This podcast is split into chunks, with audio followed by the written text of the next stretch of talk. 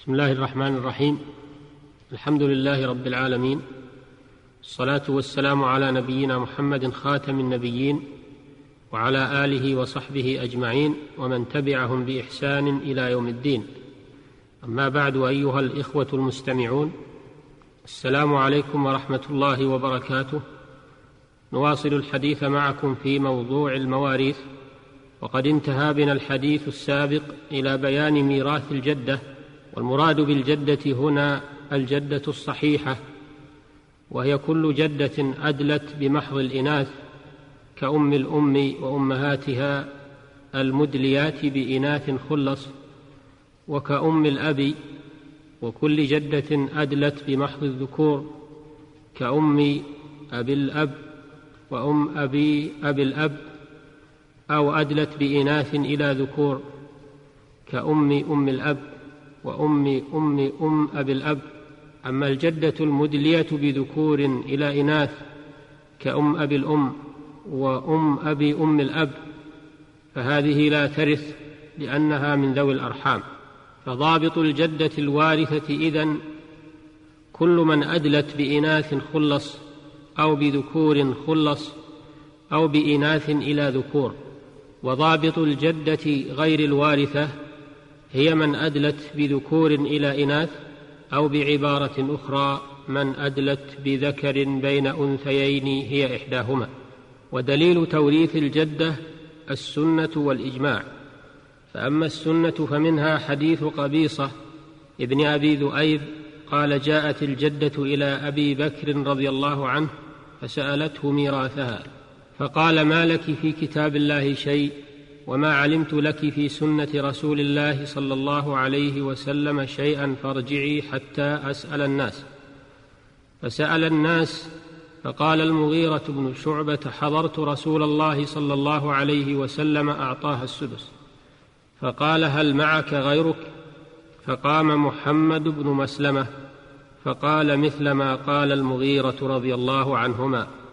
قال فأنفذ لها أبو بكر السدس. قال ثم جاءت الجدة الأخرى إلى عمر فسألته ميراثها فقال ما لك في كتاب الله شيء؟ ولكن هو ذاك السدس فإن اجتمعتما فهو بينكما وأيكما خلت فهو لها.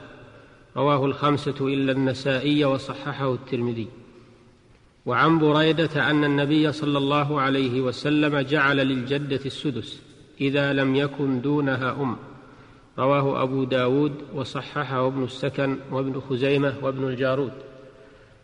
فهذان الحديثان يفيدان استحقاق الجدة السدس وهو كما قال الصديق وعمر رضي الله عنهما ليس لها في كتاب الله شيء لأن الام المذكورة في كتاب الله مقيدة بقيود توجب اختصاص الحكم بالأم الدنيا فالجدة وإن سميت اما لم تدخل في لفظ الأم المذكورة في الفرائض وإن دخلت في لفظ الأمهات في قوله تعالى حرمت عليكم أمهاتكم. ولكن رسول الله صلى الله عليه وسلم أعطاها السدس فثبت ميراثها اذن بالسنة. وكذا ثبت ميراثها بإجماع العلماء. فلا خلاف بين أهل العلم في توريث أم الأم وأم الأب واختلفوا فيما عداهما.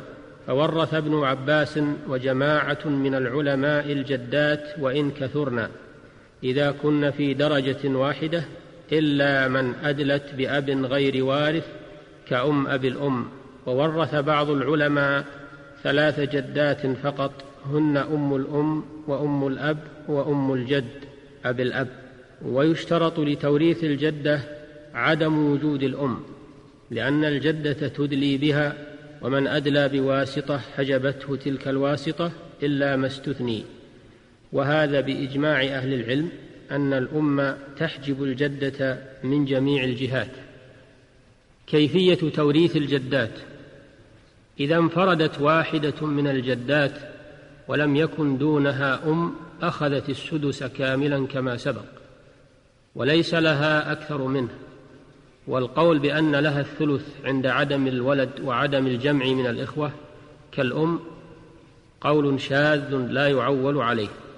وإذا وجد جمع من الجدات فإن تساوين في الدرجة فإنهن يشتركن في السدس لأن الصحابة شركوا بينهن ولأنهن ذوات عدد لا يشاركهن ذكر فاستوى كثيرهن وواحدتهن كالزوجات ولعدم المرجح لإحداهن على الأخرى.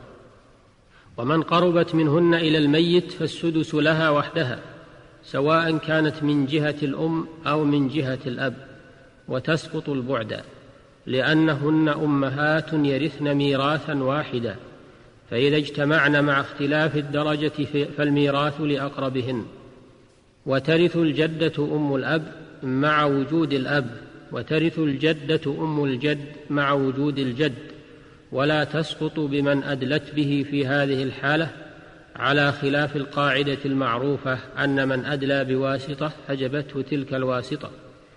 لما روى ابن مسعود رضي الله عنه أنه قال في الجدة مع ابنها إنها أول جدة أطعمها رسول الله صلى الله عليه وسلم سدسا مع ابنها وابنها حي.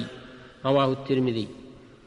والعلة في ذلك أنها لا ترث ميراث من أدلت به حتى يسقطها إذا وجد.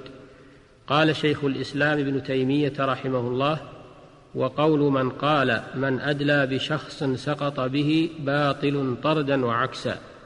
باطل طردا بولد الأم مع الأم وعكسا بولد الابن مع عمهم وولد الأخ مع عمهم وأمثال ذلك.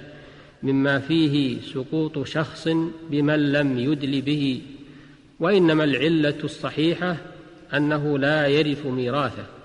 فكل من أدلى مي فكل من أدلى بشخص وورث ميراثه سقط به إذا كان أقرب منه. أما الجدات فإنهن يقمن مقام الأم فيسقطن بها وإن لم يدلين بها. والله أعلم.